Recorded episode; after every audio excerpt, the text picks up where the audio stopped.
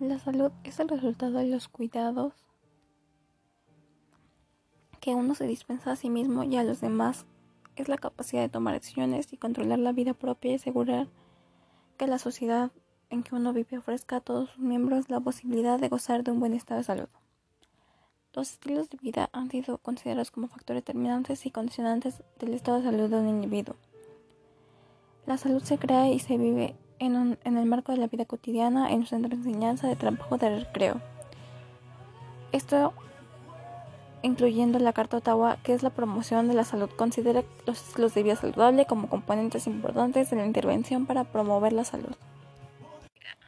En la familia se busca en la familia se busca el bienestar físico, emocional y tanto socialmente ya que siempre hay, o casi siempre hay alguien que intenta hacer para ti, alguien que procura por tu salud y todo esto que se ve reflejado en el estilo de vida.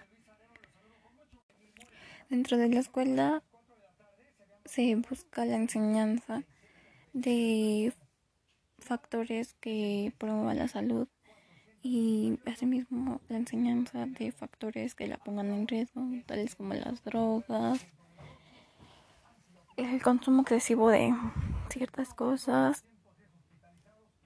Y en la sociedad tanto desde el gobierno como por y el gobierno hace todo mediante los medios de comunicación tales como anuncios en la tele o en el celular. Promueven desde el cuidado a los infantes el comer bien y la educación sexual todo esto es determinante, tanto como que influye en una persona para llevar cierta calidad de vida, como para dar una enseñanza y que no se deje a todas las personas sin nada de información. Yo llevo mi estado de vida saludable en esta pandemia, pues comiendo bien, teniendo buenos hábitos en cualquier sentido, procurando estar bien y teniendo medios para distraerme y no y que no sufra ninguna crisis de pánico o cosas así.